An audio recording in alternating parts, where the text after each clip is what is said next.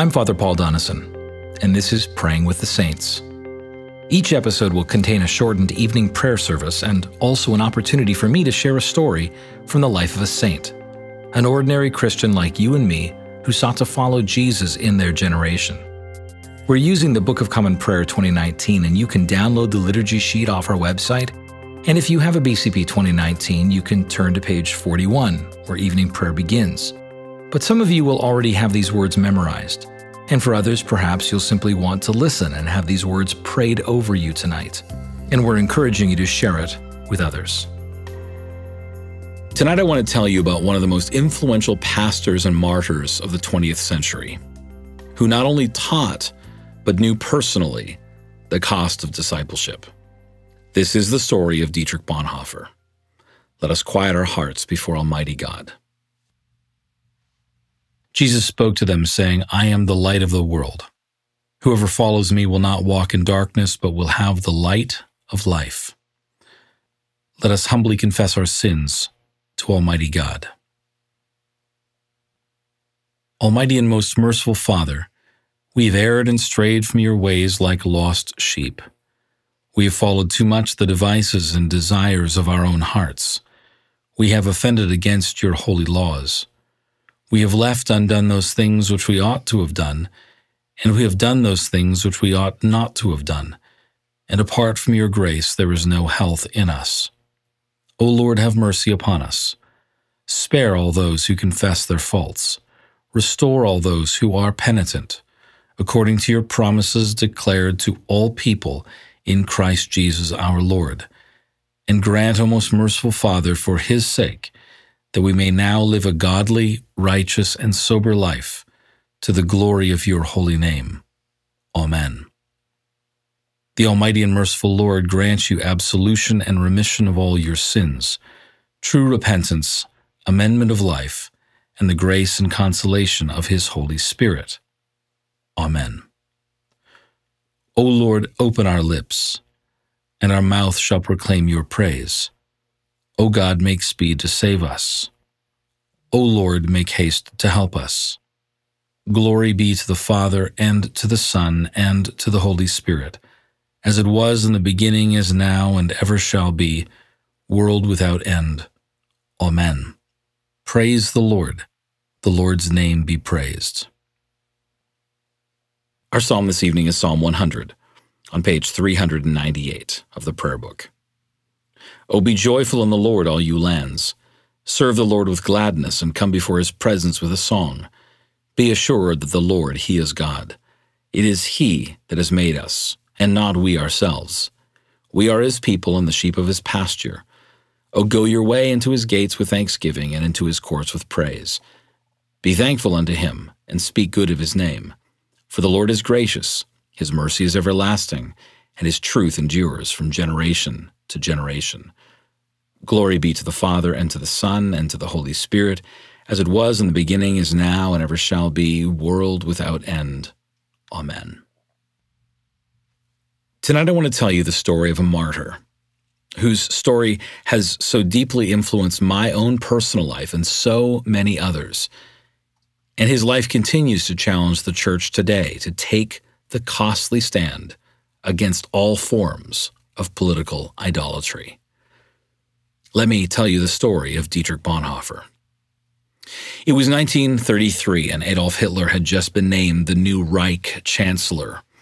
And the Protestant Church in Germany was about to begin a great battle, a battle for the very soul of the Church, a battle that would come to be known as the Kirchenkampf, the Church struggle. Within several years of Hitler's ascendancy, a large portion of the German church was electrified by Hitler's vision of a strong, rejuvenated, and ethnically unified Germany. Many church leaders began calling themselves the German Christians, Deutsche Christen, and they sought to transform the church into the spiritual arm of the German state. They wanted a church defined by German ethnicity and German identity, a Volkskirche, a people's church as they called it, a church that adhered to the National Socialist motto, Blut und Boden, blood and soil. But for that to happen, they had to remove from the church all non German influence, especially that of the much despised Jew. By the end of 1933, one German church synod went so far as to voluntarily adopt the Aryan paragraph into its canons, a clause limiting their church membership to those of the Aryan race and excluding others. Numerous prominent church leaders joined the Deutsche Christen and the National Socialist Party, including Lutheran scholar Paul Althaus, the renowned biblical scholar Gerhard Kittel, but not all German Christians stood idly by as Nazism attempted to take over their church. In the fall of 1933, an influential German pastor by the name of Martin Niemöller started an organization called the Pastors Emergency League. Within weeks, nearly a third of the Protestant clergy in Germany had joined the League, and within the year, it would go on to become a large anti Nazi movement known as the Confessing Church. Niemöller was a crucially important leader of the Confessing Church movement, but he was also joined by the great Protestant theologian Karl Barth and one of the most important rising names in both German academic theology and church life, a young pastor by the name of Dietrich Bonhoeffer. When Hitler rose to power in 1933, Dietrich Bonhoeffer was only 26 years old. But even at that early age, he was already a well known pastor and theologian, Dietrich was born into a large family. He was the sixth of eight children, and the whole family was highly accomplished. His father was a well known and highly respected psychiatrist and neuroscientist. His mother was a highly educated daughter of an esteemed German theologian, and nearly all of Dietrich's siblings were incredibly bright and highly talented. But even within such a talented and accomplished family, young Dietrich stood out. At the age of 21, Having already completed the equivalent of a bachelor and master's degree at the University of Tübingen, Dietrich was awarded a PhD at 21 in theology, summa cum laude, from the University of Berlin. A couple years after completing his doctorate, Dietrich traveled to America, where he spent a year teaching theology at Union Theological Seminary in New York City. And although his time there was short, what Bonhoeffer experienced in America deeply impacted him. Though he was unimpressed by the theological rigor in the American seminary, he was deeply impacted by the authenticity and deep faith that he discovered in the black churches he visited, especially Abyssinian Baptist Church in Harlem. When he returned to Germany in 1931, Dietrich took a position at the University of Berlin, where he quickly became well known as one of the most admired and sought after lecturers. And so it was that despite his young age, Dietrich Bonhoeffer was already known and respected when Hitler was appointed Reich Chancellor. Two days after Hitler's appointment, Dietrich Bonhoeffer delivered a radio address criticizing the new chancellor and warning Germany of the idolatrous danger it faced in relation to its new leader. In 1935, Bonhoeffer started an underground and unapproved seminary to train young pastors to serve within the confessing church. He loved the work and it was during this time that he wrote some of his most beloved books, such as Life Together and The Cost of Discipleship. But Nazi resistance to the confessing church accelerated.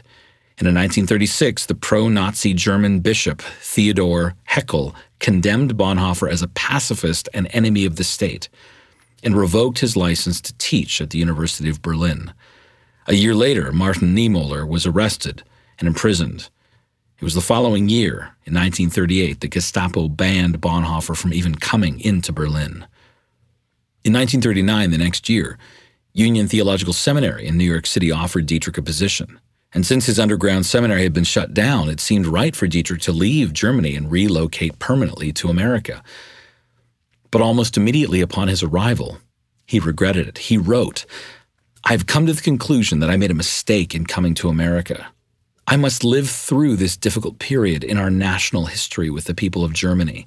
I will have no right to participate in the reconstruction of German life after the war if I do not share the trials of this time with my people. Christians in Germany will have to face the terrible alternative of either willing the defeat of their nation in this world war in order that Christian civilization may survive, or willing the victory of our nation and thereby destroying civilization. I know which of these alternatives I must choose, but I cannot make that choice from security. So, back in Germany, Dietrich joined a German resistance movement. And on April 15, 1943, he was arrested for complicity in a group's attempted plot to assassinate Hitler.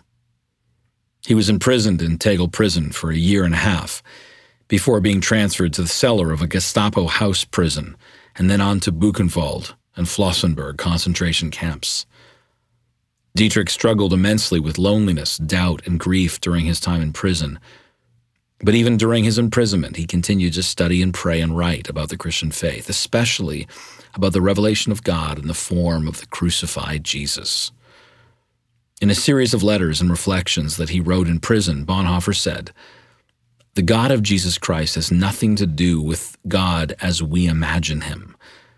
If we are to learn what God promises and what He fulfills, we must persevere in quiet meditation on the life, sayings, deeds, sufferings, and death of Jesus.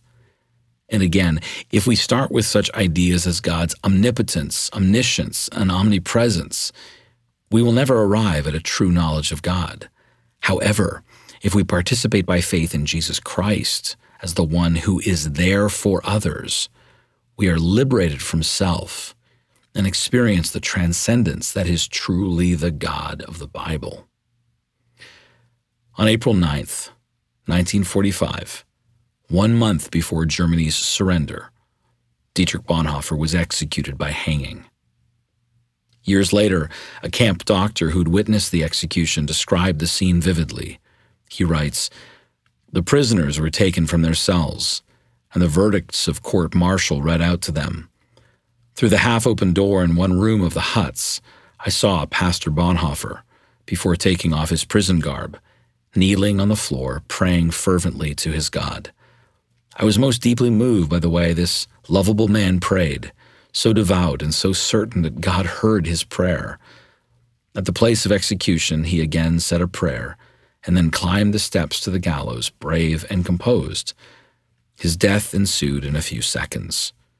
In the almost 50 years that I've worked as a doctor, I've hardly ever seen a man die so entirely submissive to the will of God.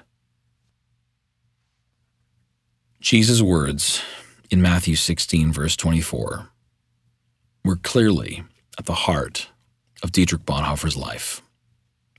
And the invitation is for these words to be at the heart of each one of our lives.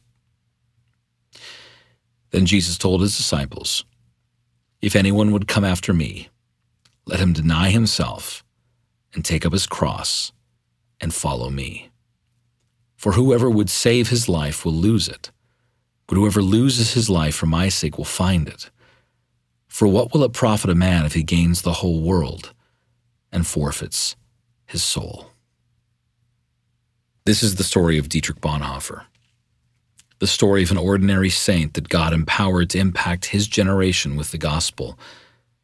May his story inspire you and remind you that God is still in the business of empowering ordinary saints today. Let us confess we believe in the words of the Apostles' Creed, saying together, I believe in God, the Father Almighty, creator of heaven and earth. I believe in Jesus Christ, his only Son, our Lord. He was conceived by the Holy Spirit and born of the Virgin Mary. He suffered under Pontius Pilate, was crucified, died, and was buried.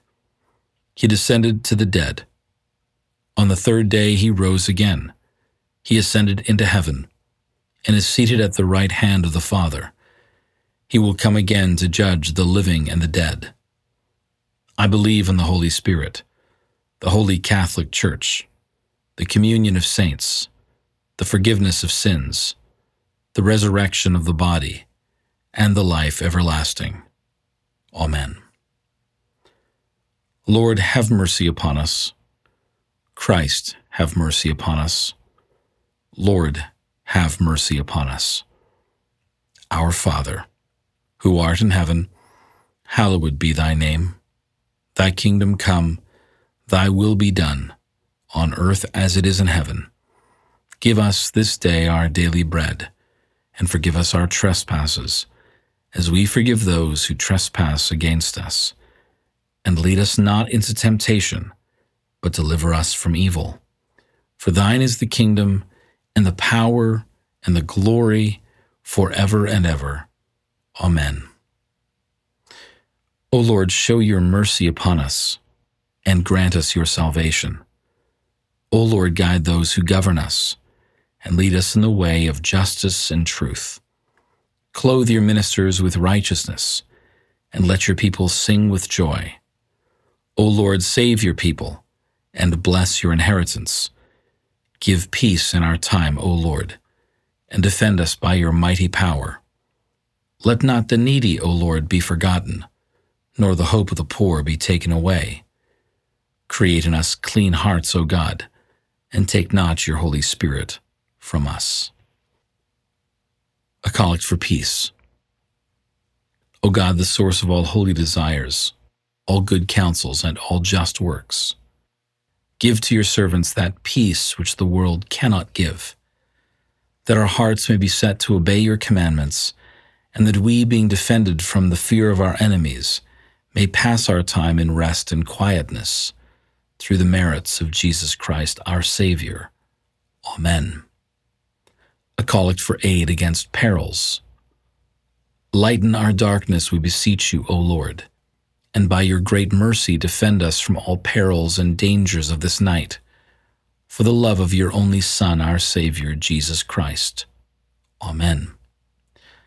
A Night Prayer. Keep watch, dear Lord, with those who work or watch or weep this night, and give your angels charge over those who sleep. Tend the sick, Lord Christ. Give rest to the weary. Bless the dying. Soothe the suffering. Pity the afflicted. Shield the joyous. And all for your love's sake. Amen. Let us conclude this evening with the Collect of a Martyr on page 637 of the Prayer Book. Almighty God, you gave your servant, Dietrich Bonhoeffer, boldness to confess the name of our Savior Jesus Christ before the rulers of this world, and courage to die for his faith. Granted, we may always be ready to give a reason for the hope that is in us, and to suffer gladly for the sake of our Lord Jesus Christ, who lives and reigns with you in the Holy Spirit, one God forever and ever. Amen. Let us bless the Lord. Thanks be to God. The grace of our Lord Jesus Christ and the love of God and the fellowship of the Holy Spirit be with us all, evermore. Amen. This concludes this evening's podcast, and I'm glad you joined us for Praying with the Saints. If this prayer podcast has blessed you, we encourage you to subscribe at christchurchplano.org, and we encourage you to share this with your friends. I'm Father Paul Donison and I'm looking forward to praying with you next time. Until then, I pray that you would have a peaceful night and a perfect rest.